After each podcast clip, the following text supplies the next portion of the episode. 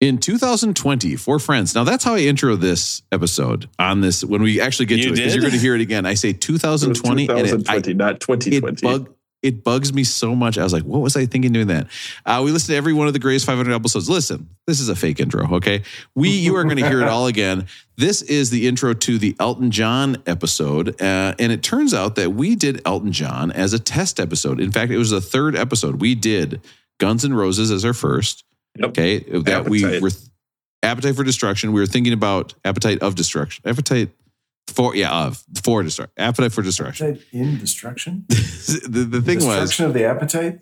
we listened to that first Was, episode destruct- and we're was thinking about- we were thinking about releasing it as like a as like kind of a, a old like oh this is what the podcast used to be like and it was fun and maybe the library of congress would get it and say it's so important they got to put it in their hollowed halls okay that we all know what i'm talking about for sure and then uh, we listened to it it was absolutely terrible it was very bad and somehow two hours long okay much like a certain kendrick episode that you might hear coming Our out soon first practice episode ever, the main host told us if you're not talking, you need to be on mute. oh oof That's correct. Oof. that is correct. Rough. That's a rough listen. Our second one was the Radiohead episode, which no one will ever hear. Yep, that's And that's then under we lock and did- key. That's debatable. Elton That's John, Goodbye Yellow Brick Road. So, Goodbye. um, and I know what you're thinking because the thing with Yellow Brick Road for Elton John is it's actually a double album. And I know what you guys are thinking. Uh, a double album in Britain, that would be two naked guys named Al. double, Double album. album. Album. Album. Couple of blokes. Well, Couple of blokes, right? Couple of blokes. Naked blokes. I came up with that all by myself. I didn't see your notes or anything, Rob. album. So good. Uh, oh yes, I did write blokes. Shit, and then I didn't do the joke what I said. God damn it. So anyway, listen. I didn't want any stolen valor there. listen. The third episode, we're not this good. Okay, this is years, literally, you know, years of experience of us talking to each other, acting like we like each other, and Matt and Aaron laughing at my jokes. So you're going to hear a couple things that are a little bit different than normal, but it's kind of fun to think that this was like literally the third thing we've ever come up, we ever did. It's the first time you ever hear one on one with Aaron's mom. Uh, and stick around to the end. The best part of the episode, the, we will plant our flag on this, is the game show at the end. So listen to that. It's when we So actually put a lot of time into the podcast. That Steve, he needs to listen to the end. All the Is way. he That never means you listens got to the end. listen He to the music talk too. out. yeah. Yeah, he could never. he never listens to the end. Get to the show at the end, please. We're begging. And Aaron, are you going to Uh, apologize at this point for all of our audio quality? I, I think yours might be the worst. None of it's very good. Mine is but- easily the worst. This was pre me purchasing a semi decent microphone. So this is when I was still recording with the AirPods sitting on my porch. So you're probably going to hear some crickets, and it's going to be terrible sound quality on my part. You, so uh, yes, apologies in advance. and you have upgraded now from Prodigy to AOL. So I think things are going better. Yes. It's- it's- it seems to have picked up. I am the fire starter. There is, hey, you know what? There is one person that listens to this show that I know for certain still has an AOL email address. Oh. Ooh, My wait, is dad it that does. one? Is it the one? It's the, The it's one? The one you can stand? Jeff Bezos at AOL.com. Uh, that doesn't even make sense. I don't know if I'm ready to just divulge that yet. It could be the one I can stand, but might also might not be. If you told me that Magic Mike was always emailing us on an AOL account, I'd be like, yeah, that makes sense. Uh, hey, Rob, the beginning of the real episode kind of bombs a little bit, so maybe we should uh, stop the bombing and limit the bombing here at the beginning and just get to the get to K Rob. Russ, boy, I can't believe you're not a salesman of some kind. That was such a good pitch. Let's listen to K Rob, K R O B. What's up, everybody? Welcome to K Rob, K R O B. This week we got Elton John, Yellow Brick Road, but we were doing Beautiful this as a test episode, so This might make you frown. You might see this as a con. But we did an old practice episode where we covered Elton John. oh, you sound good, Rob. old episodes were Ooh. different. Wow. To us, it was all brand new. We didn't have any of our hilarious bits, but recycling our garbage is good enough for you. Yeah. There's a deleted scene of me singing that part. this is an old episode. Yes. Yes. But that is not our fault. We just didn't want to do a new one. That's true. So we took this one out of the vault. Yes. The audio quality isn't that good, and we're not as funny as we are now. It's debatable. Still has the most important thing. Episode is hosted by Rob.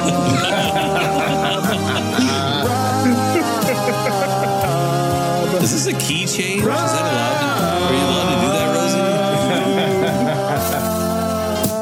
Rosie? Very When you nice. want to hear Very the greatest albums Carry of that all over. time. That's pretty good. Do it up. But you're just too lazy to look it up online. In If you 2020, want to hear from guys who chat, It's so You gotta weird play. You gotta play like the uh, Wayne's World thing behind it. podcast for you, Jack. Beck did it better. In 2020, four friends decided to listen to every one of the greatest 500 albums as decided by Rolling Stone magazine.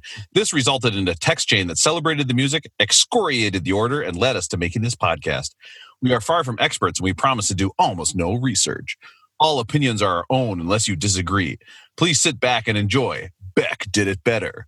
This is Goodbye Yellow Brick Road. I have to edit that shit out, but it sounded good. live from his mom's car. When you want to hear about the greatest albums of all time, but you're just too lazy to look it up online. If you want to hear four guys who chat and then they get off track, I've got the perfect podcast for you, Jack. Beck did it better. Welcome back to Beck Did It Better. I'm Rob along with Matt, Aaron, and Russ, and we are here today talking about the Rolling Stone Top 500 album list, greatest albums of all time, and we are all the way to number 91, Goodbye Yellow Brick Road uh, by Elton John. shout out, shout out Kevin Greene of LA Rams fame, St. Louis Rams. All right, let's start over. In 2020, I, Greene. I gotta say, why was he Connected number dots. one? Connected. Yeah. Okay. Was he All number right. ninety-one? All right. Okay. Good. I love Rob. I love the decay on the on the hi hat at the end of our theme song. The, like, like it Yeah. just it, it just really sets me off. So Yeah, I that- apologize. I, I went into the stratosphere. No, that that uh, that that all that editing of that song took literally all the skills I have. There's nothing more I could have done. I can hear that. it, man. That's that's perfection. Yeah, it's very good. I, my kids now sing it around the house because they've heard it a million times as I was editing it out loud. They're It's like, been stuck in my head as frequently as Love Lies Bleeding has been stuck in my head for the last week. Oh yeah, this I I gotta say, guys, I'm I'm gonna tell you already. Great album, I loved it. This is a double Jams, top to LP, bottom. 17 songs, 76 minutes. Um, this this is an album that came out in 73, and in 1993 it was certified eight times platinum. Uh, in 1973, this sold about 30 million copies. Just to give you an idea, the other day we were talking about uh, Kid A, which sold 4 million copies. This was in a run that Elton John had where he had six number one albums in a row. Think about that That's pretty good. six number one albums. Um, real quick though, before we start talking about the album, let's go and talk about anything. Uh, how's everybody doing? Matt, how are you doing? I'm doing good. I'm doing good. I'm in the. I, I, I take it this is the part where we talk about something that something cool we're reading or watching or listening No, to. no. That- You're thinking of Rolling Well Known, which is our Oh. next segment. This is just the part where we go around and I say hi, and everybody I'm says doing they're well. doing fine. I'm Good. doing well. Summer in Minnesota, you can't beat it. It's true. Aaron, how are you doing? Yeah, I'm all right. I'm working at home uh, as usual, and uh, today was a, a Monday, and I didn't have very many meetings, so I got to hang out with uh, my wife and son a little bit, and then uh, they went out to uh, the Berkeley campus, and he rode his bike around. That was cool. Uh, I went to the grocery store. They didn't quite have everything I was looking for, but they had most of it. Uh, and then I ate some salmon for dinner, which was delicious.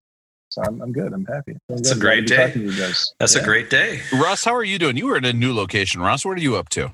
I am actually up in northern Minnesota. My family's been going to the same resort for the last 32 years, so it's a pretty cool tradition we got going on.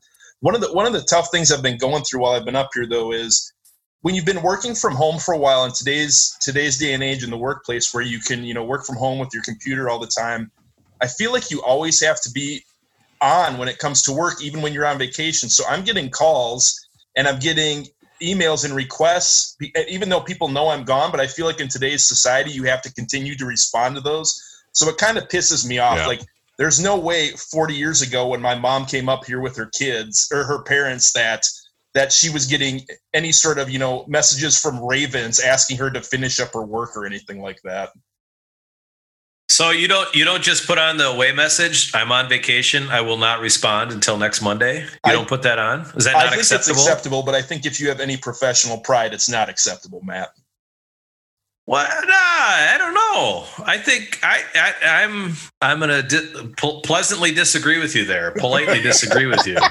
not again We're already Yeah. off on a bad foot. oh, th- this is in a good way. I think it's perfectly acceptable to say I am on family vacation. I will rarely check email, and I will get back to you at my convenience. Otherwise, I'll talk to you Monday. I mean, people have to respect that, right? I mean, Agree. I agree with Matt. Russ, if you emailed somebody and said, uh, "I want you to get this done for me," I'm Russ, and all of a sudden they you got back the auto reply saying, "I'm I'm on a family vacation for the next week." How would you I feel would about feel that? that that's completely reasonable. But sometimes, Rob, just because we think what other people do is reasonable doesn't mean we don't allow ourselves that same freedom. Does that make sense? Oh, totally. It's the I worst. know. You gotta you, you gotta give yourself permission, Russell, to be on Yeah. vacation.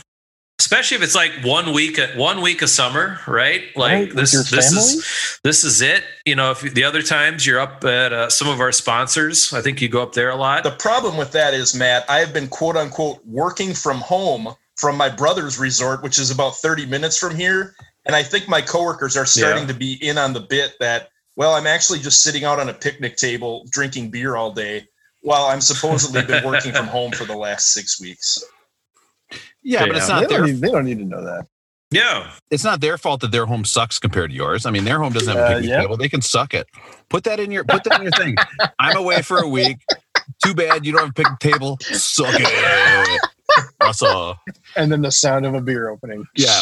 Say, Russell, we don't give a shit about any of this. What we really want to know right now is how did the baby shower go? Did you get a date Yep. out of it? Yes or no? This Let's hear it. Russ. Uh, the baby shower went great. I showed up a few minutes late because, of course, you never want to be the first person there. We talked last time about being the last No, person there and being no. there till the end. But are you guys like me? Are do you do you show up fashionably late, or what? When do you arrive for a party? I show up the moment they unwrap those deviled eggs, Russ. Give me those deviled eggs right now. I'm, I'm Oh, on five of them before anybody can take one.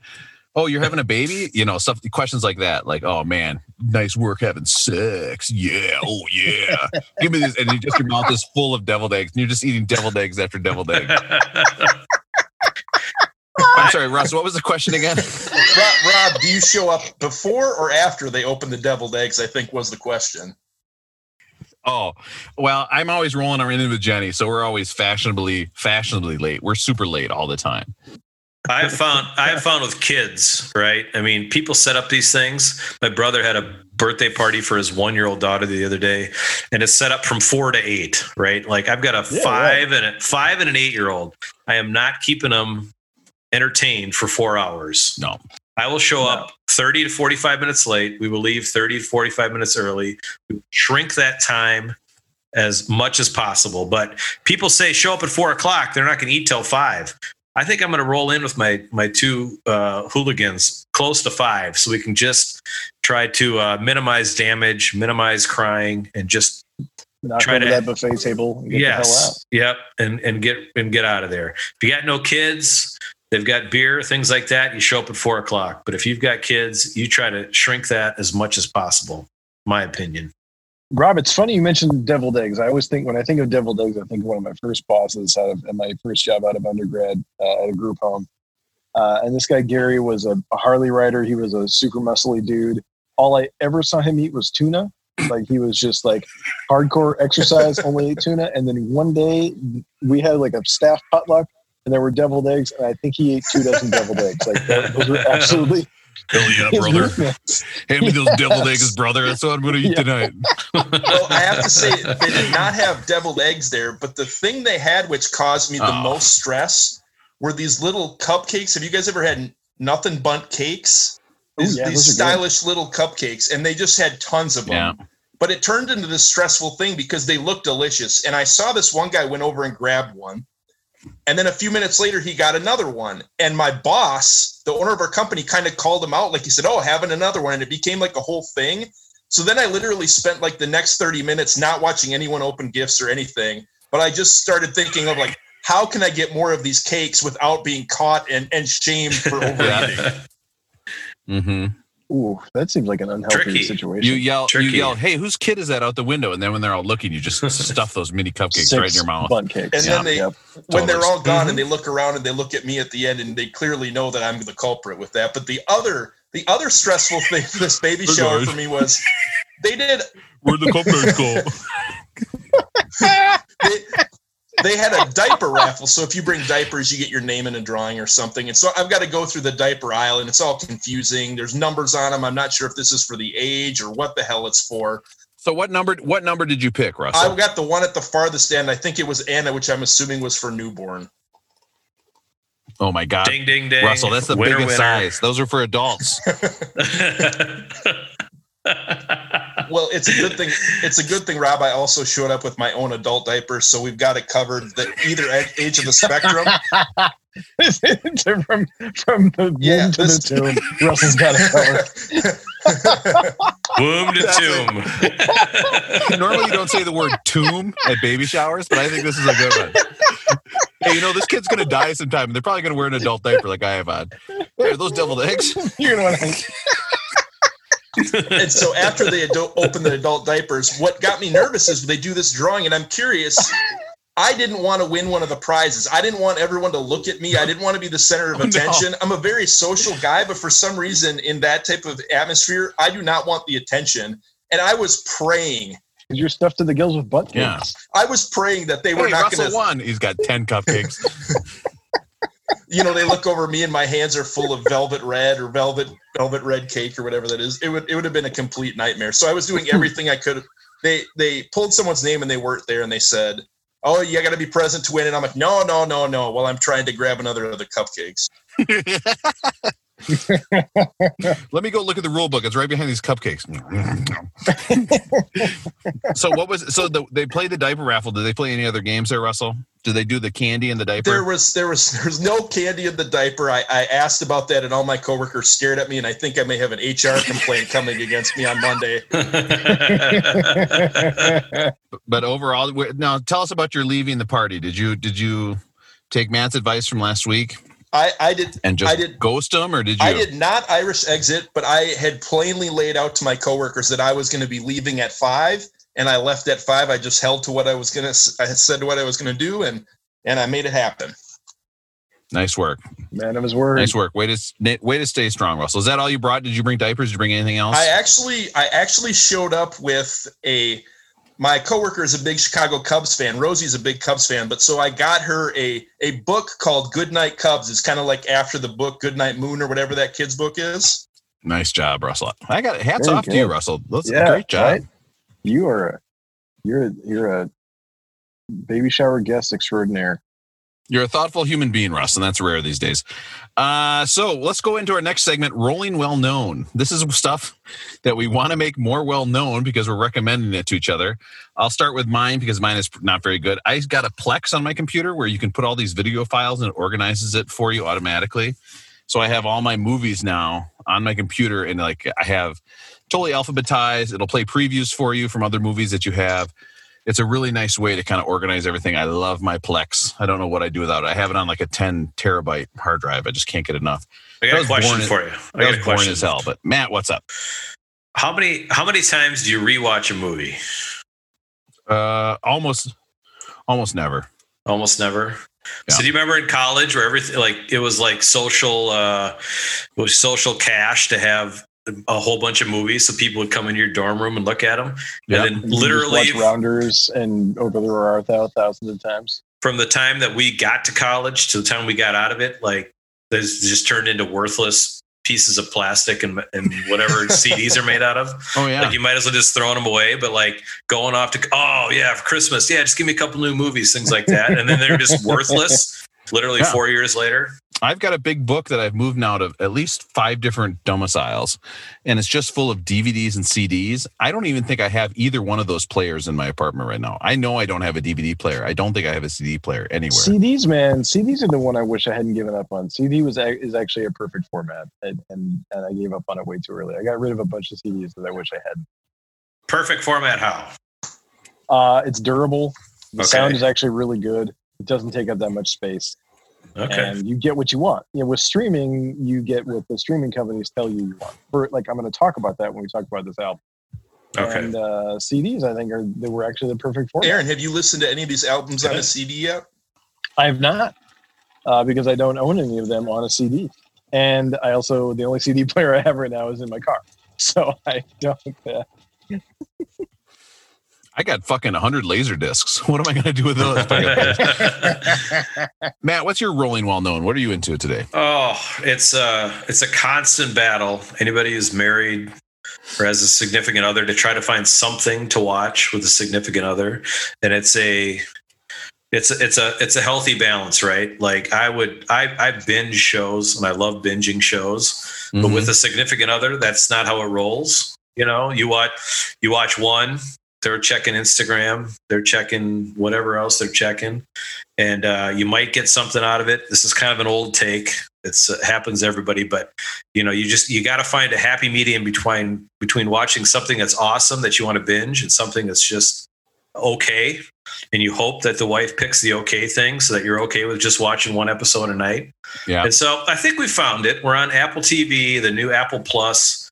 Um, there's a there's a, a book called Defending Benjamin, I think, and they made a eight part series out of it, and we're into number three. But I'd I'd recommend it. It's a murder who done it um, on Apple Plus, Defending Benjamin. Aaron, what are you what are you rolling well known? What do you want to recommend? so that's interesting you say rolling well known because what I'm going to recommend I think is quite well known. Um, and maybe this is basic. Uh, I think it's one of the uh, most streamed movies uh, in America this week. It is The Old Guard.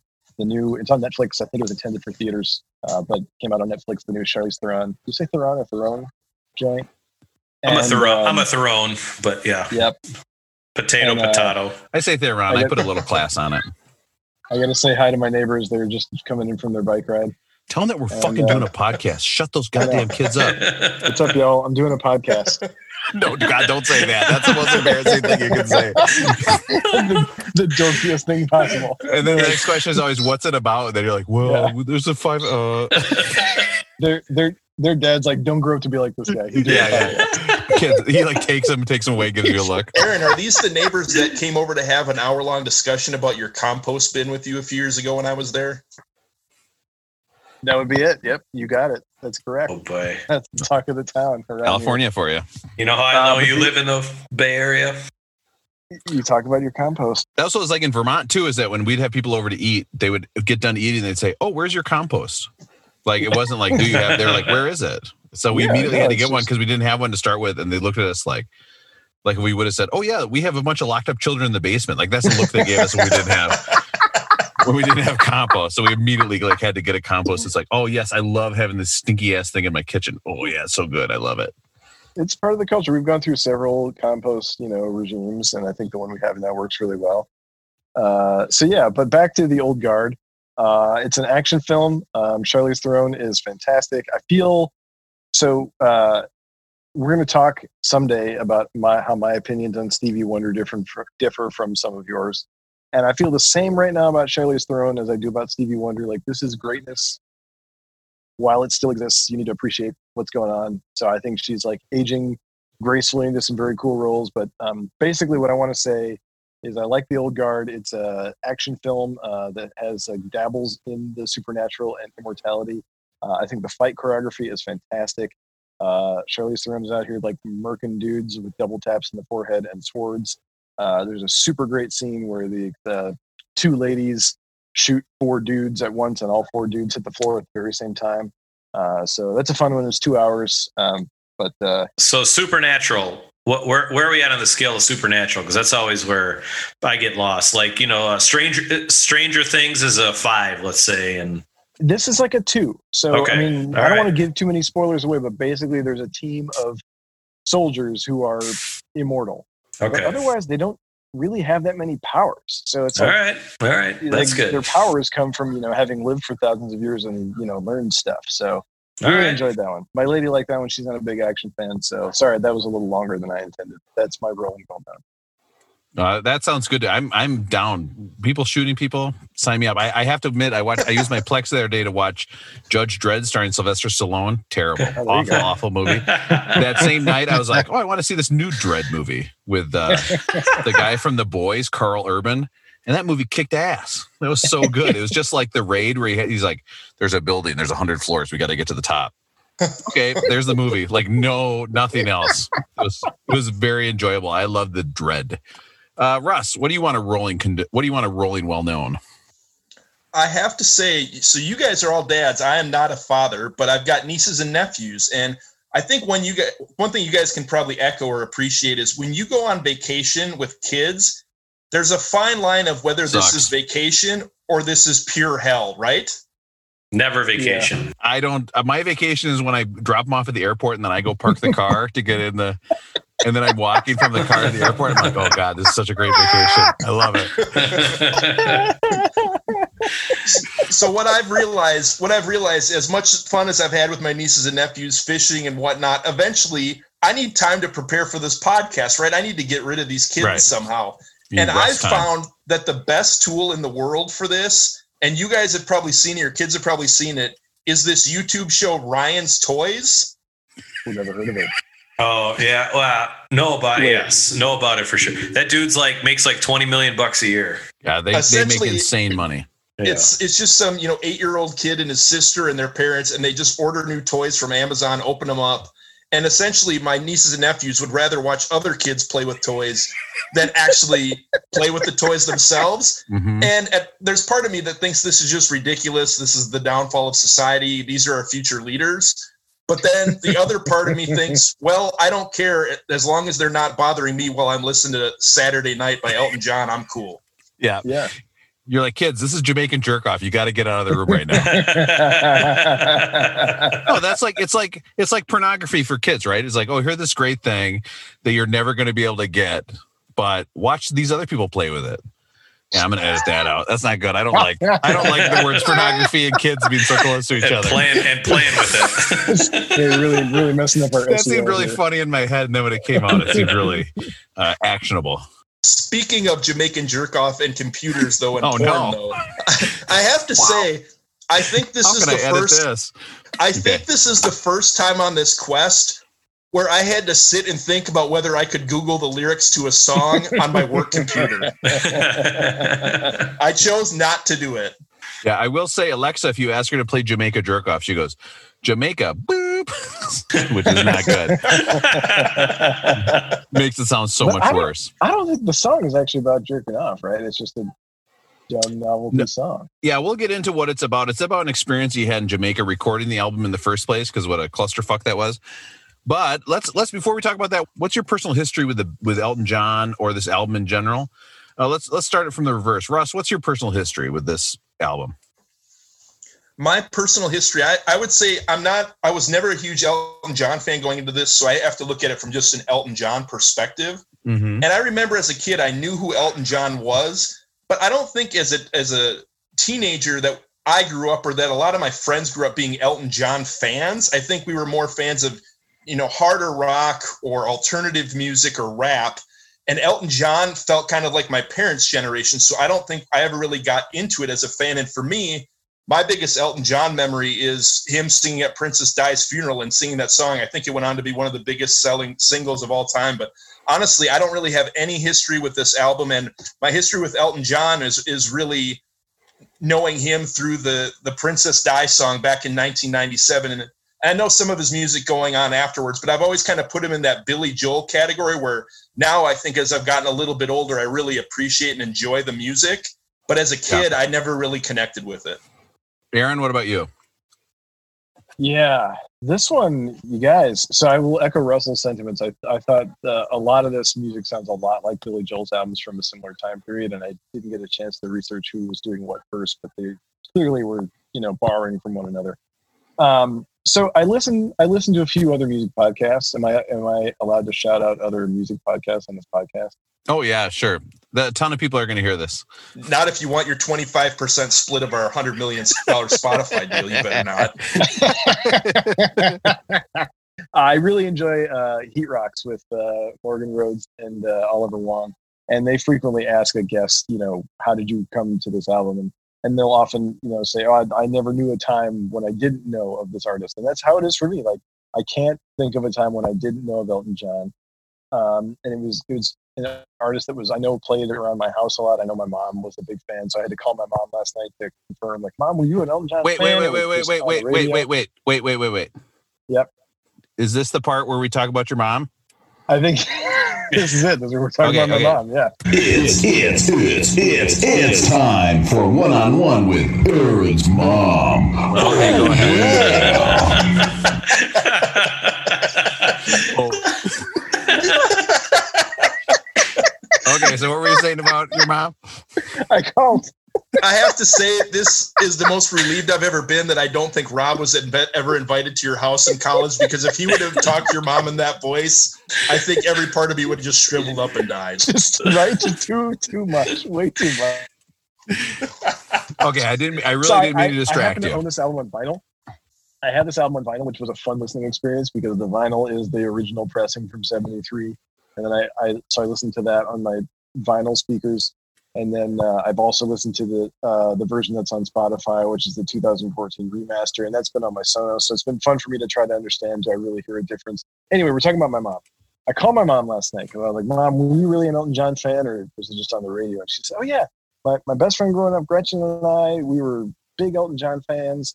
And, you know, at the time, like I, I didn't, uh, like you couldn't always know the lyrics to songs because you didn't have the internet. So we would slow down the record to try to hear the lyrics and then write them down. And my friend Gretchen was way better at writing down lyrics than I was. Uh, so I really, I truly enjoyed like talking to my mom about this record, and uh, you know, she she knew like like the lyrics about you know, electric boots, mohair suit, read in the magazine, Goodbye Yellow Brick Road, where the dogs of society howl, like those still just like come right to her mind. So I, like that made me feel pretty emotional. And then the other weird thing about this album that really hit me in the feels, uh, right in the cardiovascular, is Russell mentioned uh, "Candle in the Wind." Uh, so, so Elton John re-recorded "Candle in the Wind" for Princess Di, right? And "Candle in the Wind" for me is associated for me.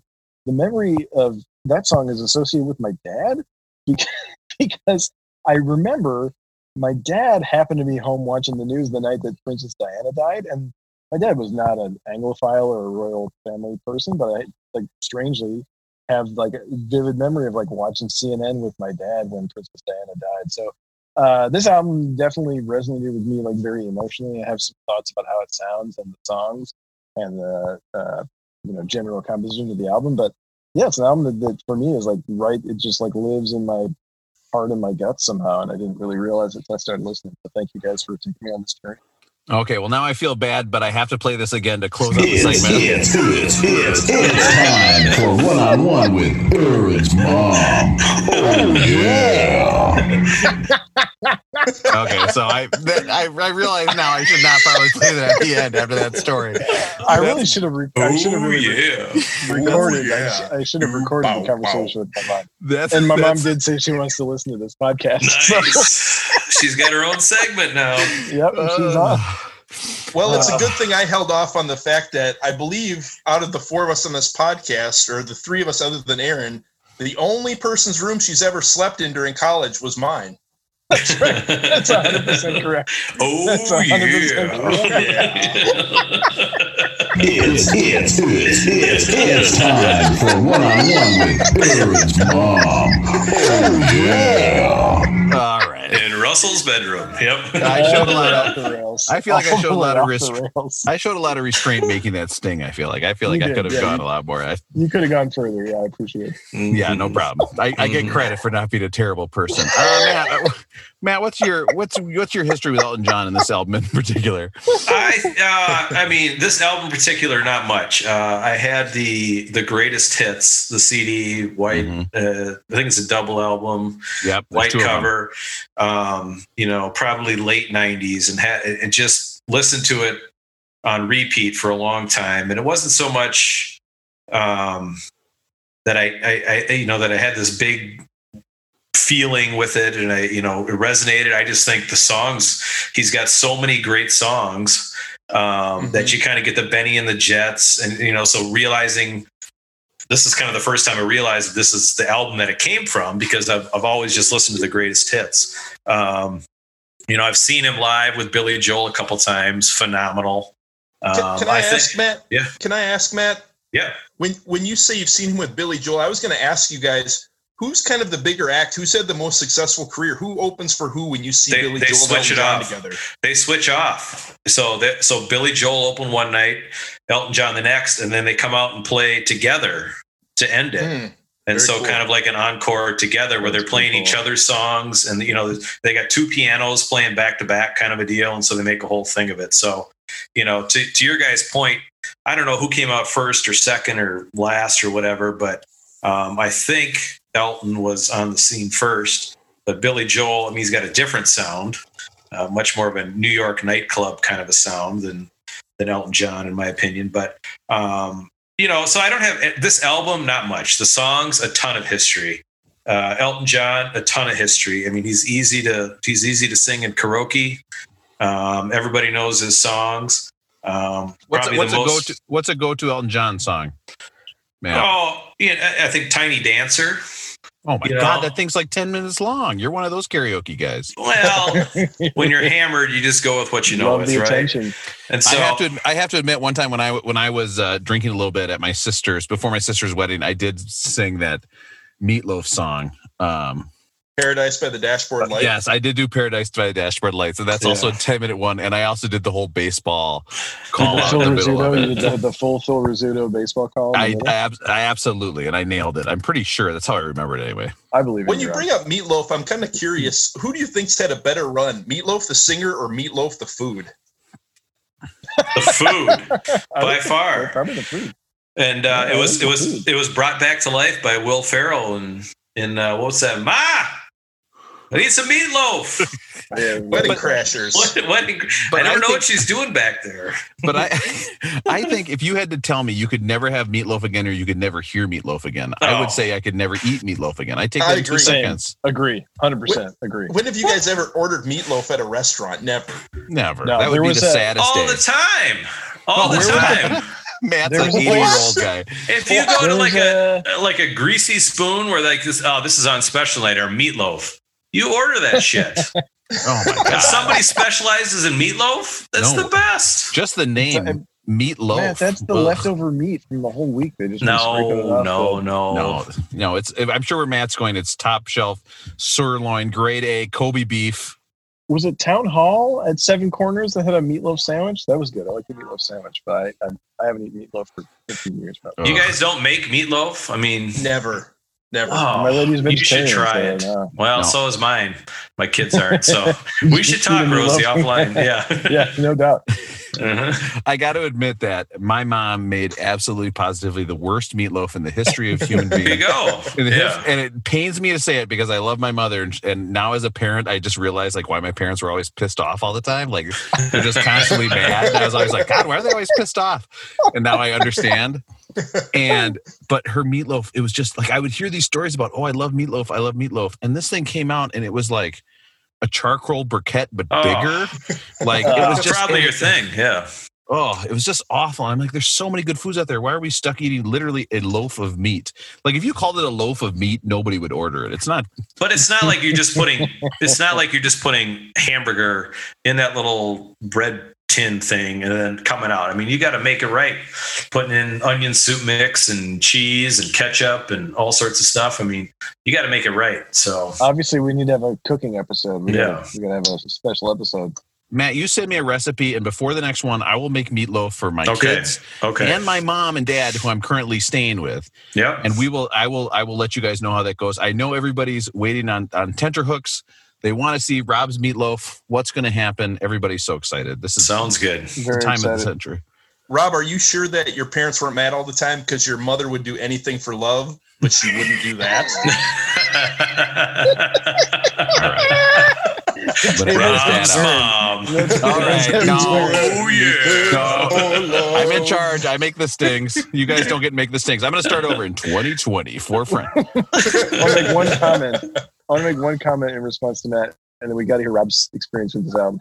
I think this album sounds like a greatest hits album, and I don't know when we get into that, but I think the album makes no sense in terms of sequencing or tracks that fit Oh together. no. Oh, it's horrible. That's Jams opinion. start to finish, but the whole album makes no sense together. But Rob, I want to hear what you got to say. Actually, Elton John for me was I. I it was one of the few CDs I owned was his greatest hits and his greatest hits two. And uh, I actually lost those CDs, and it's one of those, you know, where you lost it, then you were like, "Do I buy these again?" And sure enough, those are two that I bought twice. I mean, I loved them so much; they're so good. When I was in sixth grade, 1991, Rod Stewart came out with a version that got pretty big of your song. And you can tell everybody this is your song. And I always said to myself, when I get married, this is going to be the first song at my wedding. And then I realized, like later when I was older, I was like, oh, that's Rod Stewart's version. Like if I play that at the wedding, that's going to be really shitty. And so that it ended up being the the first dance uh, at my wedding for my wife and I was your song by Elton John. And then just last year, my parents came out to New York, and it's something that is has never been heard of. My parents came with me to uh, to Madison Square Garden, and we saw Elton John in his farewell Yellow Wow. Brick Road tour. So we we saw him in the garden and we had a great time. And that I I fuck I should go look up the set list right now because he played songs that I didn't know what they were. But like this song for a funeral, that's how he opened up the second half of his show. That's what I'm saying. This is a jam I did not know, and Song Yes. for a Funeral slash Love Lies Bleeding is It, it was so good. Oh, so I disagree. and the concert was fantastic. And part of the part of the part of the reason I love the concert is they have a camera that just shows his hands. And if you ever look at Elton John hands, he looks like he has baby doll hands. His fingers are so short and so fat, right? They literally are like tiny, and yet he can move all over that piano and he's playing it so fast and he's wearing these giant rings. It's just fascinating to watch him play because he's a true like savant on the piano. I mean, it's it's, it's Contrast that wild. with Billy Joel, who literally looks like he has meatloaf hands, and like hands made of meatloaf, yeah. and he can play the hell out of a piano. Yeah. I mean, uh, neither guy you would be worried about taking like your wife away from you at any point. I guess for various Billy Joel, reasons. yes. Billy Yeah. Joel, I would, please. I- Billy, Jo- Billy Joel was married to Christie Brinkley. I would hide my wife around Billy Joel, no doubt. That was in a time where like you could just ugly guys were dating movie stars. That, that was like Lyle Lovett, you Ric know, Julia Ocasek. Roberts time. Like anybody, if you could sing, girls were like, "Oh yeah, I love this guy." That's why I always wanted to start a band when I was younger. I was so jealous of those guys that did like battle the bands in middle school because I was like, "Oh, I bet they're getting so many women." Like that was like the focus of my life from about 1992 to about 2020. Um, Rob, I bet Billy Joel can't squat 110 pounds, but if he looked at your wife the wrong way, you'd never see her again. Yep, that's it. True player for real. Yeah, it's Don't leave the true. Girl around me. It's totally true. If we look at the uh, if we look at the Rolling Stones greatest albums list, uh, we have before this the three before this are At Folsom Prison by Johnny Cash, Dusty Oh, in. Memphis by Dusty Springfield, Talking Oh, Book by so Stevie good. Wonder. Then we have Elton good. John, Goodbye Yellow Brick Road, and then the Buddy Holly 20th Golden Hit Greats that we have to do next. Sign of the Times by Prince and the 40 Greatest Hits by Hank Williams. So that kind of shows you where we are on the list. And I want to put this album into contrast. 1973 Context. context. Edit that out. I want to put that album into context. In 1973, the, the number one selling album of all time was an album by War. Um, and actually, El- world is a ghetto. Elton John's earlier album also was one of the top selling albums of 1973. Elton John was on an absolute tear. The Don't Shoot Me, I'm Only the Piano Player was the number one song for two weeks of 1973. And then his album came out at the head at the end of the uh, year, beating out the Allman Brothers Band and Rolling Stones, their famous album Goat Head Soup, which actually Recorded plays in Jamaica. which actually, yeah, plays into the story because they recorded it in Jamaica, which is exactly what Elton John tried to do originally with this album. This album spent eight weeks at the top. Um, he released four albums in 1970. I want you to think about that. Wow. Like this is this is this is Elton John at his absolute peak of creativity, his absolute peak of his just churning out album after album. Um, they basically Bernie says that he wrote this album, the lyrics in two weeks, and Elton John took three days and composed every single song in Jamaica. You realize he achieved more in three days than all four of us will combine in our life, unless Spotify pays us a hundred million for this podcast sometime soon. Spotify, everyone's favorite streaming service. I, if you had one song that was as good as like "Goodbye Yellow Brick Road," I'd be like, yeah, I'm happy. Like if that's I why had one you know. song as good as Roy Rogers, I'd be happy. I got to talk about Roy Rogers when we get to it. Yeah, that's a good Um, one. So they they originally wanted to record this song in Jamaica, and when they went down there, it turned out that Frazier was fighting Foreman down there, so it was a big mess. And the recording studio was totally broken, and they wanted to record down there because Cat Stevens and uh, the Rolling Stones had just recorded albums down there, and so he thought it would be fun. And he realized that when he tried to record, he originally recorded, I think, like the uh, Saturday Night's All Right for Fighting. He said it sounded like it was coming over the worst transistor radio ever. So they immediately went back to the chateau in France, uh, where they've recorded their two earlier albums uh, of the last in the last twelve months, and they started recording there. And basically, he has this cool story of every morning they would come down, and Bernie would have had all these lyrics that he would have written at night. And Elton had a piano down at breakfast, and all the instruments were around the breakfast table, and they would basically just create the songs right there and record them basically the same day that they were written, which I thought was really cool. Just cranking it out, man. Let's put in work. If you had to guess, if you had to guess real quick, how many studio albums do you think Elton John has in his career? 36. Okay, what do you think, Matt? I'm going to go with like 18. I don't think 36, but Russ, 18. what do you think? I'll go prices Right, and I'll take 19 and try to middle these guys. The correct answer is 33. So, Russ, you win. Prices right, Russ. In the 1970s, Elton John album was number one for an average of one out of every four weeks in the Wow, decade. holy cow! I mean, crazy. You, you don't realize how dominant he was. It's absolutely crazy. What were That's going to say? almost a Russ? quarter. Holy shit, you were a math major, weren't you, Matt? Richfield math is the thing. What was somebody going to say? I interrupted somebody. One thing I was going to ask you guys, and, and there's a specific song on this album that it kind of really tripped me up. But as not a big Elton John fan, and going into this quest, I wasn't a huge Rolling Stones fan either. I love both their music now that we've been listening to them more. But I mhm. have to admit, there were songs on here that I heard, and I don't know if I'm going to admit it because I'm embarrassed by it, where I thought the Rolling Stones sang these songs. Do you guys see like the similarity in some of the music there? What the fuck are you talking about? Yeah, no doubt. What what on earth are know you talking about? The I mean, one that jumped out to me the most is Saturday Night's All Right. When I listened to that, I thought that was a Rolling Stones song. Obviously, I'm not as big of a music buff as you guys, but I I at first thought that was always a Stones song. And when I, I was listening it. to I it, I saw I saw Mick Jagger singing this, not Elton John. And then when I listened to it a few times, I'm like, okay, it's Elton John. But I was embarrassed to text you guys because I thought I was looking at listening to the wrong album or something like that. you should have been embarrassed. That's- This is wild. Yeah, it's, it's I simple. can get I mean, it. I can. I it's can it. similar. Like you can hear the Stones doing this. Something about the guitar sound is different to me. Also, it sounds like a person. Like I, I mean, I hate to be this way, but like Uh-oh. something uh-oh. about Elton John does not sound like a guy who got a belly full of beer, right? Like he just he sounds like he's playing and he's getting a belly full of beer. It just I don't know what it is. It always It's just funny to me that a guy like. Elton John is talking about how he's going to get out a switchblade and he's going to get more oil than a diesel train. Like that always that always tickled me. But of course, you know, Bernie Taupin wrote all the lyrics to this, and who knows? Maybe he's like maybe he's like Russ or uh, Aaron's old boss who only ate deviled eggs, rode around on a motorcycle. Hey, Elton, we should do a song about deviled eggs. I love them. It somehow it's like a little too anthemic for the Stones for me, maybe. But I, I mean, I can see that because, like, obviously, obviously, Elton John was listening to the Stones. Now we know, right, from having Yeah. read about this album. Like, clearly, that's what was in his ears, which is a fun thing when you get to study an album. It's fun to like if you can read about what the artists were listening to. It's fun to think about what was in their ears when they were, you know, making their albums. I can tell you for this album, he had to have a whole bunch of shit in his ears because this song I think has some of the best the best four openers in a row of any album. But after right. those, that shift in tone, the and he says there there's a lot of different type of music on the album. There's a lot of different types of music on this album. It is Right. He's really packing it in. He's packing it in. It's a ride. By the way, I, I should I should say Saturday Night All Right for Fighting is the top single off this album. Is the first one released. Go ahead, Russ. I have a question on the first song. I don't know if we were headed that way, Rob, but is this "Funeral for a Friend" the first song? Is it two songs in one, or is this treated like a, a "We Are the Champions, We Will Rock You" with Queen, where they're always played together? Do you guys know if that's two songs, or how does that work?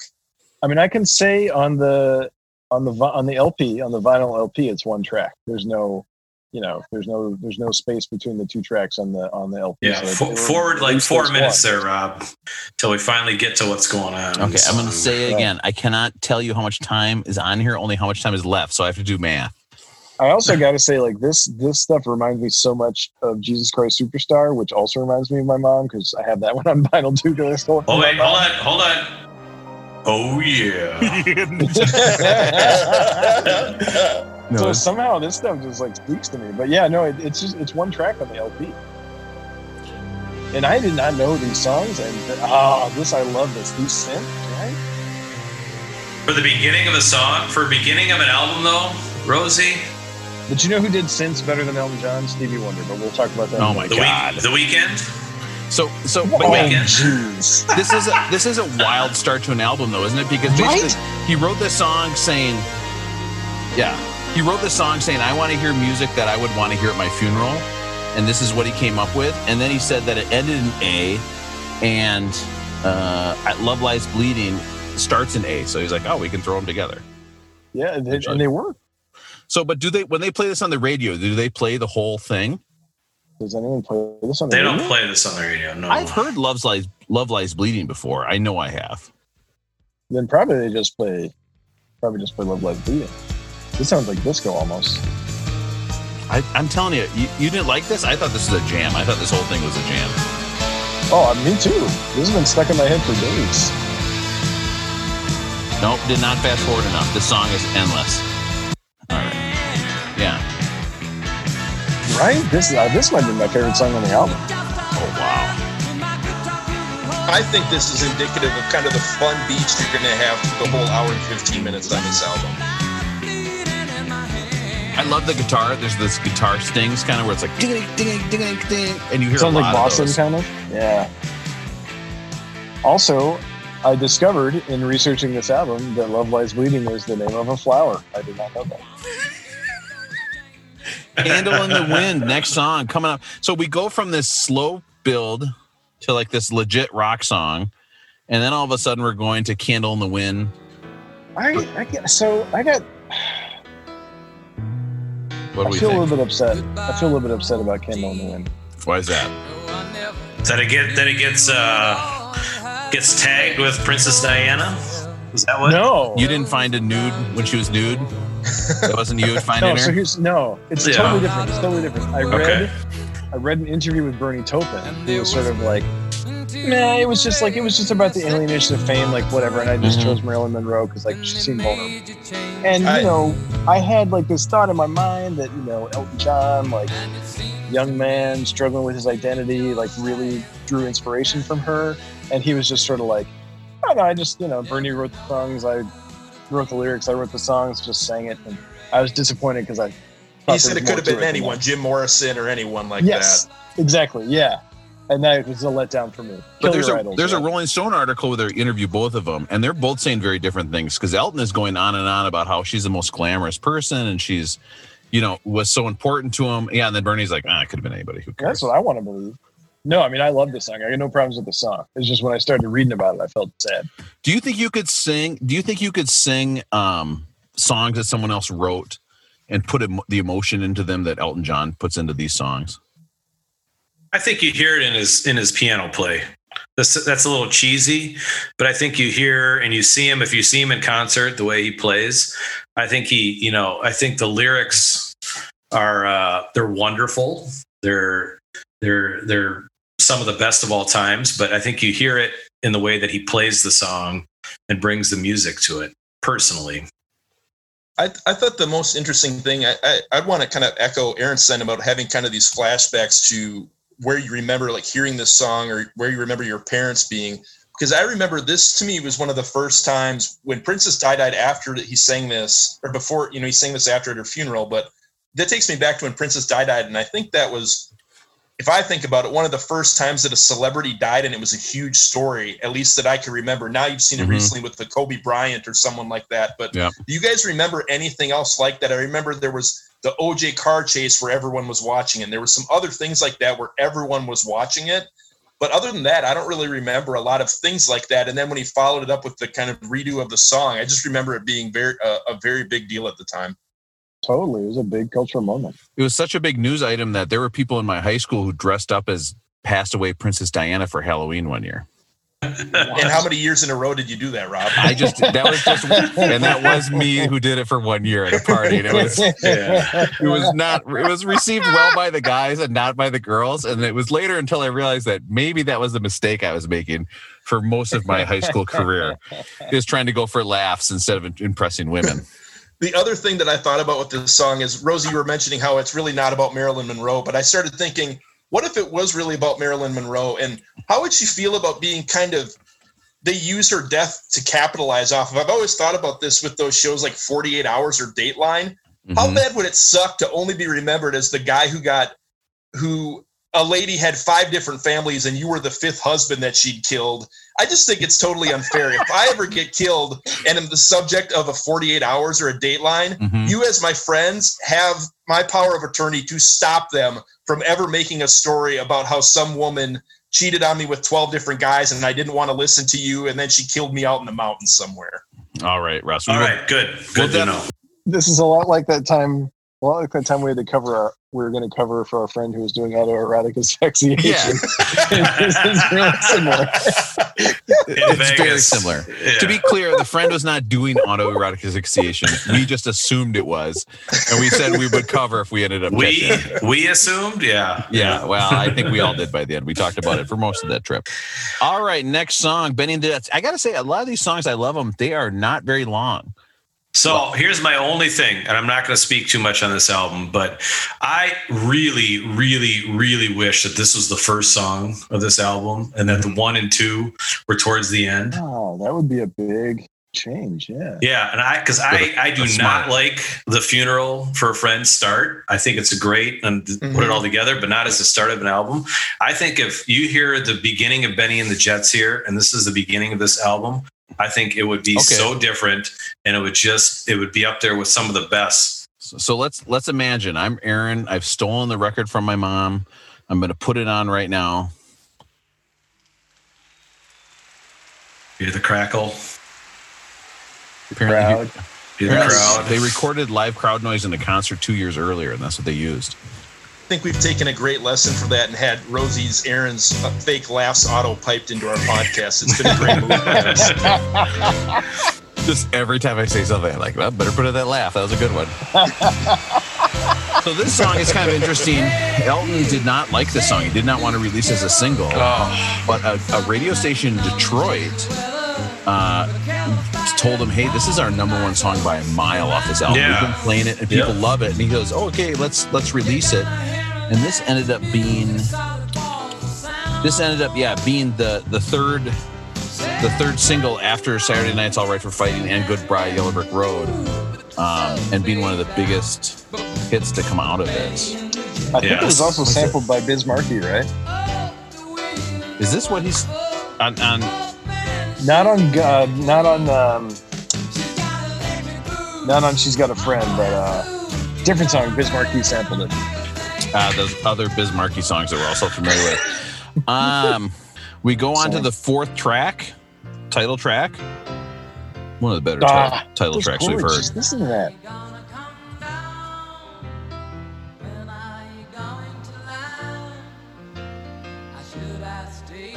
Oh, so good. Right? I mean, what can I say?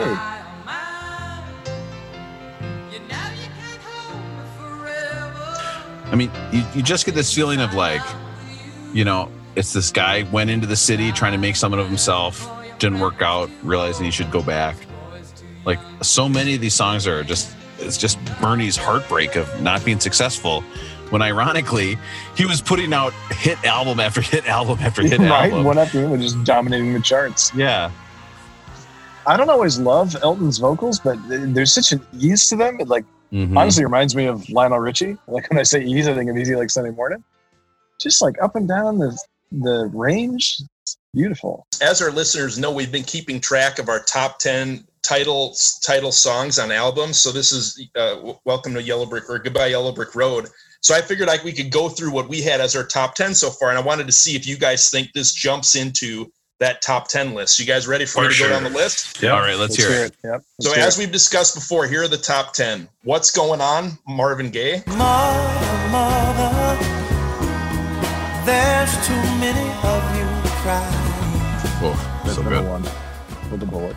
London Calling by, by the Clash. Calling through the faraway towns. Now war is It's also good.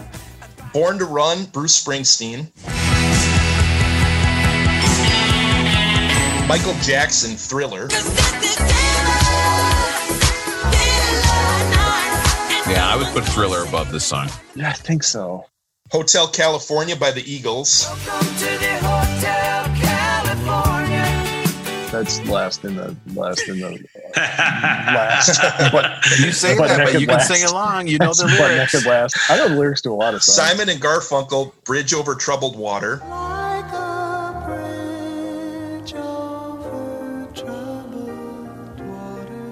Good one. It's a good one. I think it goes behind this one. I'll say it goes behind this one though. You know who's recording a AC/DC. bridge over troubled water? I enjoy is Stevie Wonder. Oh, Oh my lord. Starting to fight. ACDC, Back in Black. Bad at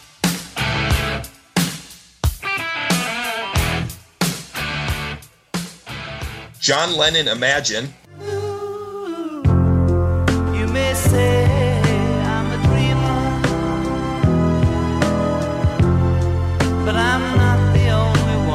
See, and that's a wild thing about this list, right? Is how do we compare ACDC Back in Black? Yeah, how do you? How do you I would say it's a better song just because it's like it's a very clear of what it's trying to do, and I think it's better at that. But oh, it makes me ill trying to compare these two songs. Yeah, I can't. I can't. And the choose. last one was the hidden track on Chuck Berry's album. It was the self titled album, The Great 28 Toilet Cams.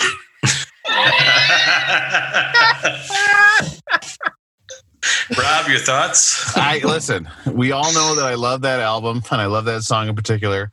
I thought it was very good. sounds very good. So my question is, is do you guys this track up on that list? So far, yes. I put it top three. Yeah, I, I, mean, this so too. is this is a great song. So I think the album takes a little bit of a dip here in the middle. I mean, obviously, you, you have to take a dip after those songs. But what we start to see here is some wild, wild changes in the music. So this piano stuff, this is what makes me think of Billy Joel. I gotta say, I love this song. There was a number of times where Alexa was Oh, playing yeah. this, and I had to ask what the name of the song was. And it would be like, the song has no name, and I'd be like, you son of a bitch, Alexa, you tell me what's going on? No, on. what is the name of the song? Alexa, I'm your human master. You will tell me. Um, I feel like this also, like, I think you know, it's fun to think about, like, what, what, what begat what. Like, if you're doing your Old Testament stuff, I feel like this is like Ben Folds Five. Like, there'd be no Ben Folds Five if there weren't stuff like this. I gotta say, the song I think it, it tails off a little bit at the end, which is why Yeah. probably it's not as popular. But this opener Next to song. it is is so fun. Gray Seals? pretty pretty Prog rock. Yeah, and and it reminds you a lot of what Philadelphia Freedom's going to come in a couple years Yeah. with him. What that sounds like. I do want to say, so this, so this, this drum sound, Dum, dum, dum.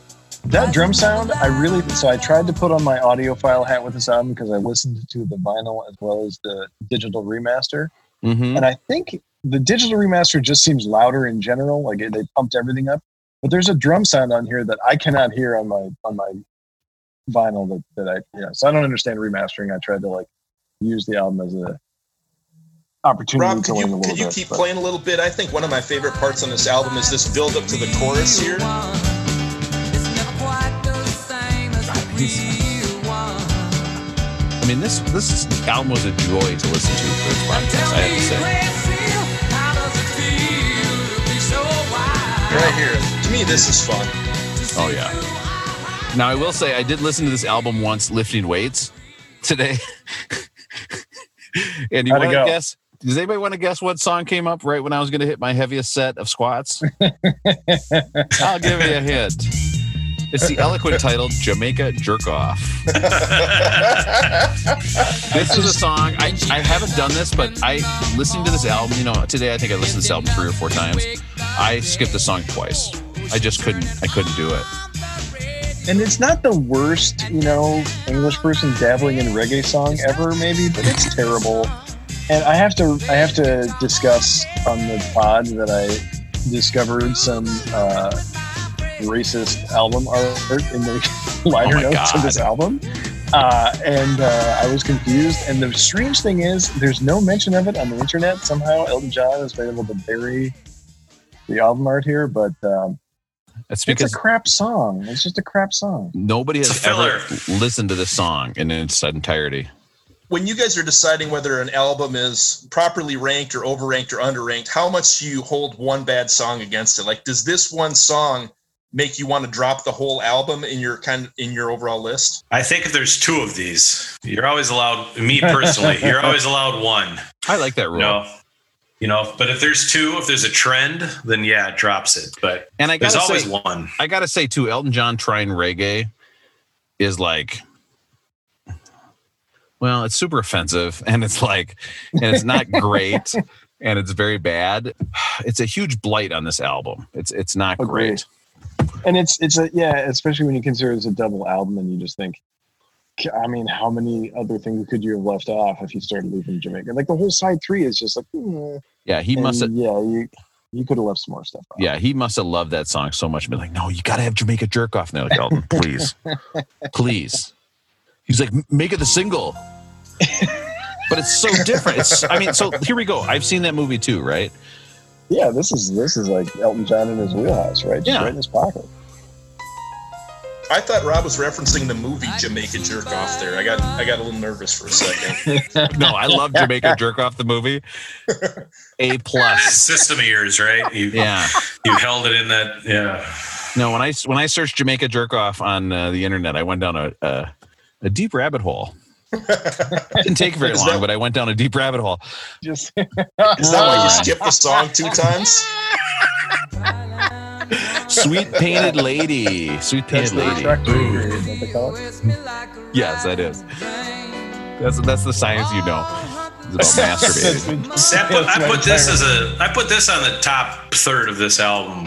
As a deep jam. Yeah. I like this one.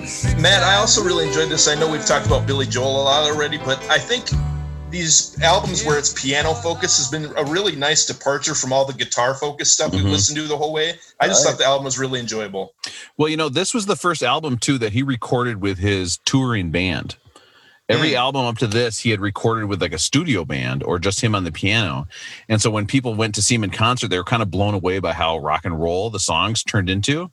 And so this was kind of his first time where he got to have this guitar player who ended up playing his entire career with Elton John as one of the few band I think, members. uh, I think fired. the guitar work on this album is pretty good. I, I really, it stuck out to me. I like the guitar work. It's fantastic. The Ballad of Danny Bailey, 1909 to 1934. I just, is there anything cooler than the bottom end of a piano? Yeah. This is a song that Bernie said he wrote when he just saw the first line. He was like, man, I just wrote a song because I thought of the first line. I was like, I could never do that. Right? I didn't think of the first line, Jamaica jerk off, and then I was not able to complete the song. Um, here's a song, Dirty Little Girl. So just picture your mom sitting down and writing out all these lyrics. Dirty Little Girl. And I think that's a fun thing to do right now. We can picture Nice that. Nice- Is there any way we have we could have Matt the poet read the lyrics starting with I'm gonna tell the world? Yeah. Well, if you give me two seconds, We'll we'll let you pull it up, man. We're very busy. I'm. I'm gonna tell the world you're a dirty little girl. Someone grab that bitch by the ears, rub her down, scrub her back, and turn her inside out. Cause I bet she, I bet she, I bet she, oh, I bet she hasn't had a bath in a year. What?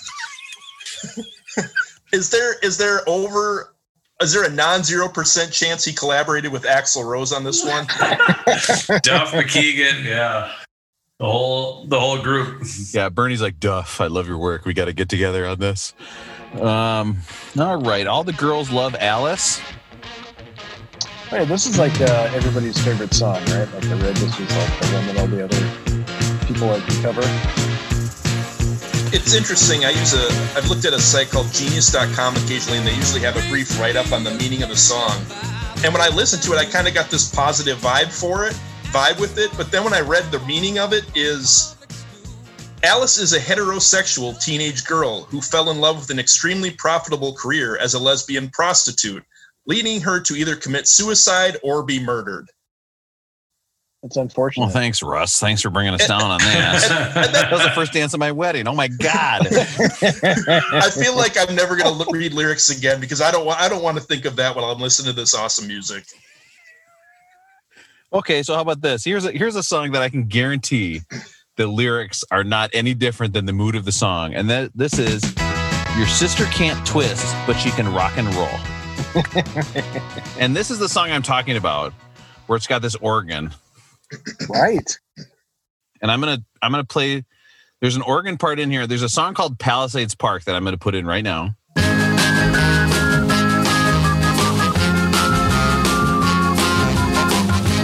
night I took a walk after dark. I swing a place called Palisade Park. Edit point. And then uh yeah. Oh my god, now I gotta match it up with my voice. It's gonna be terrible. Um, but it sounds a lot like this song. I like to do the shout. Uh, uh, uh, thing Yeah. too.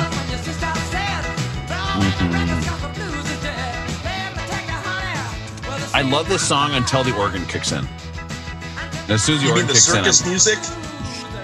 Oh yeah, oh, I fucking love circus music, but but it's a weird gimmick in a Yeah. song. It's like pretty rocking. Yeah, I, don't quite get it. So deep dive into that. I mean, is this like a anti Rolling Stones, anti Led Zeppelin, talking about blues is dead and all that? Rosie, I mean, is this like, am I thinking too deep into this? No, I mean it's a, it's a good thought. This is just going into oh the blues is dead, blues is dead, all that stuff, and those guys, which you've talked about a number of times on this podcast, continue to rip off the early blues. But no, you, you might be right. Yeah, that's what everybody was doing. Elton John was doing something different. I almost feel like it's a it's a um I don't know. I think you're probably right, man. I think he's he's kind of like pushing back on that. But it also reminds me strangely, I don't know why, you know, um Paul McCartney had uh vaudeville in his family, what, like his grandpa maybe? And it even even at this really fast tempo with the big drums and stuff, it kind of reminds me of a vaudeville tune. I think I feel like he's kind of like taking license from the Beatles to like bring in some other stuff into rock and roll. But I'm I might be just really making stuff up right. I gotta say, I loved listening to this album and hearing these violent switches and tones of song. I thought it was really fun. It's it's, it's more fun than listening to like a Led Zeppelin where it's essentially the same song every single time. But I will say, if you listen to this album with other people in the room and they're Well, not what listening to it, listening they're not listening to it for the same reason you are, where you have an awesome podcast with your three best friends. Um, that anybody's ever had. except my dad does. He's recording the podcast in the room. Yeah, I see you, Dad. Um, he's like, Oh, yeah. He's like, yeah. Rob's dad. But when you're listening to this song, when you're listening to this album, and they're like, "Oh yeah, I love Yellow Brick Road," and the next song is "Yo." Everybody kind of looks at you like, eh, "Okay, what?" You're like, "No, we can't skip it. We have to listen to every song." do, do you guys not enjoy this song? To me, I I'd never really heard this song before this quest, and this is one of the my favorite new songs that I've heard because of this quest. And to me, it's just so catchy. If you were to tell me that this isn't drawing you in to continue to want to listen to more Elton John, I think I would have to say I can't be your friend anymore. Oh no, we're really working on end- ending our friendships. All right, friendship with Russell ended. I enjoy the song. I just don't like the circus music. I love, interlude. I love this thing. I I love that Beach Boys type sound. It's just that middle part with the calliope drives me absolutely crazy. Uh, Saturday Night Live, Saturday Night's All Right for Fighting. This was the first single. Just to give you an idea of what we're dealing with in 1973, a ton of radio stations banned this single because they thought it would incite violence. Can you imagine? Yeah. I'm curious. I have a, I have a little game for you while you play a little bit little bit of this one. Rob, you guys up for a game? All right. Oh, By the way, I should good. say this is the only single not to make the top 10 in a three year, 13 hit single. Really? He, he released 13 Wow. singles in three years, and this is the only one not to make the top 10. It made it to 12. Wow. So Okay. I was wondering, Oh, is this the greatest this song ever about Saturdays? No, I, I think Bay City Rollers.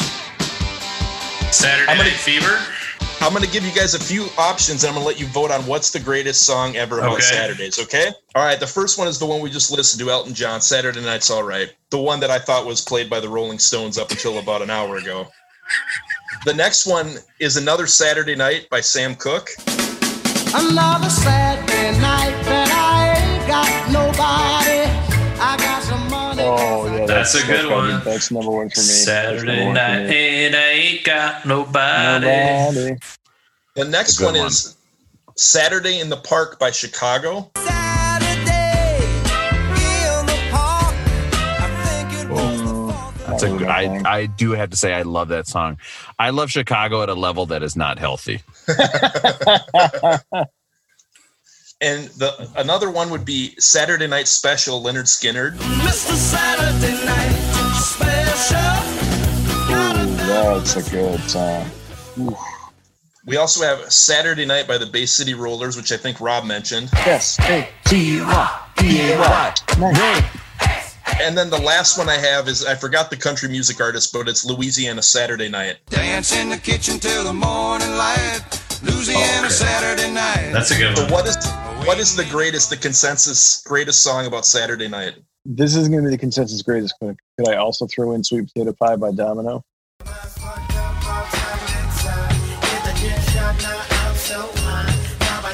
Saturday morning, just getting up with a hangover, smelling like a. No, am I the only one?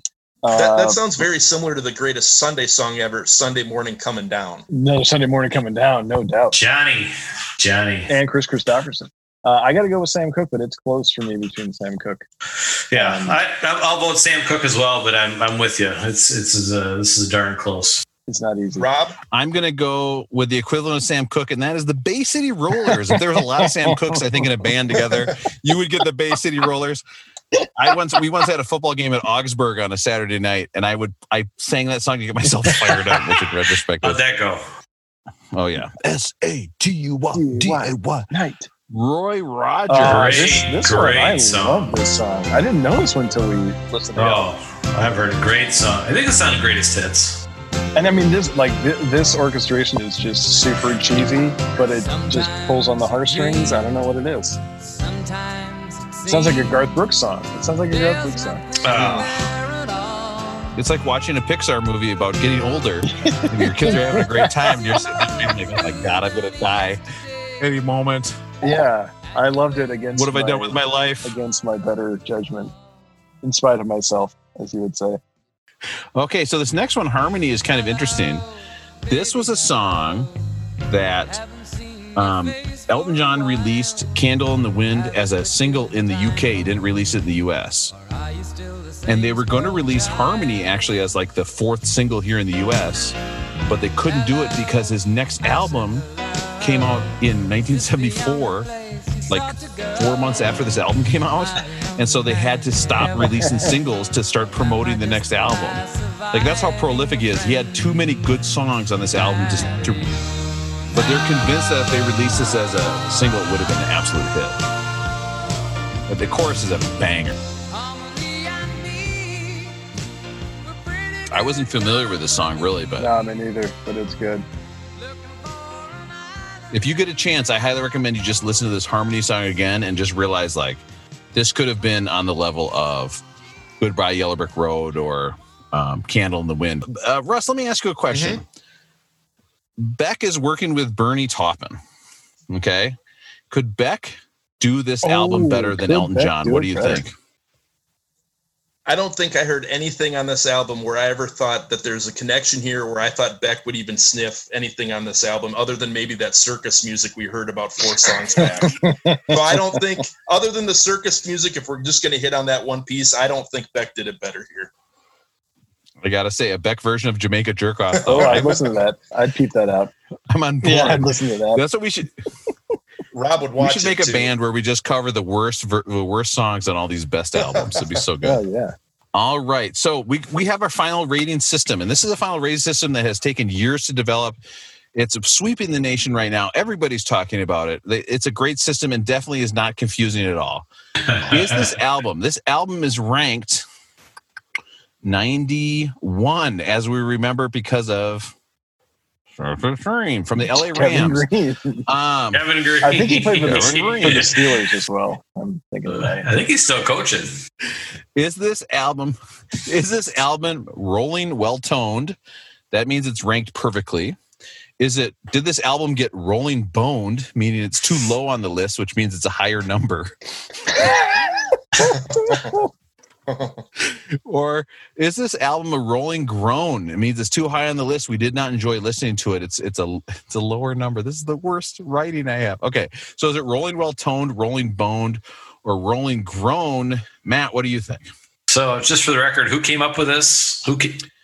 It's a number of very smart scientists. Rob, um, you Rob, you did? Okay. and mostly me. And i looked at rhyme.com and i read in stone. See what came up I I'm gonna go with Rolling Boned. It's too low. I mean, I, I don't think it's like a top fifty, but I think it's it's higher than ninety one. I think there's a few other albums that we've gone through.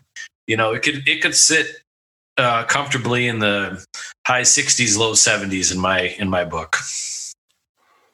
Russ what do you think? I would agree with Matt. I think it's it's been rolling boned. It should be higher, especially if you consider we we mentioned this sounds almost like a greatest hits album, and to me that needs to put it needs to jump any sort of compilation or greatest hits that we've listened to so far. And to me, once I get through this album, I just think it's really catchy, and I want to go back and listen to it again. And to me, appealing music that I want to re-listen to is something that to me should be rated higher on the list.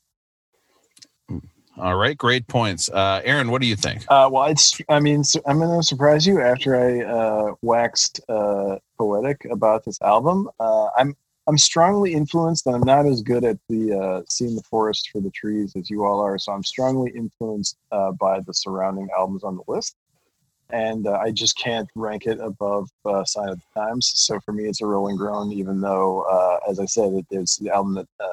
Affected me emotionally more than I expected uh, so far on the list, but uh, Rolling Groan. But that's So- no, no shots to uh, Elton John. so your mom's favorite album you're going to rank below 20 greatest hits by buddy holly right around hank williams 40 greatest hits terrible terrible son all right so the correct answer the correct answer is actually this this this album is rolling sewn because he's he's sewn a lot of great outfits and we never even talked about the costumes that he wore. Um, and i think that's a huge part of elton john is coming out and just being so flamboyant before that was even really a thing. And, and it's a shame that you guys didn't want to talk about that uh, and it's it is probably pretty offensive uh, actually. So let's talk about this is the game that is also going to start sweeping the nation and this is Elton John. When he checks into hotel rooms, he uses dirty names. And he thinks that's the height of humor to use dirty names. I had to look up, I looked up the name of names of porn stars, which are also dirty names. So this is the game is, and you can say it with me.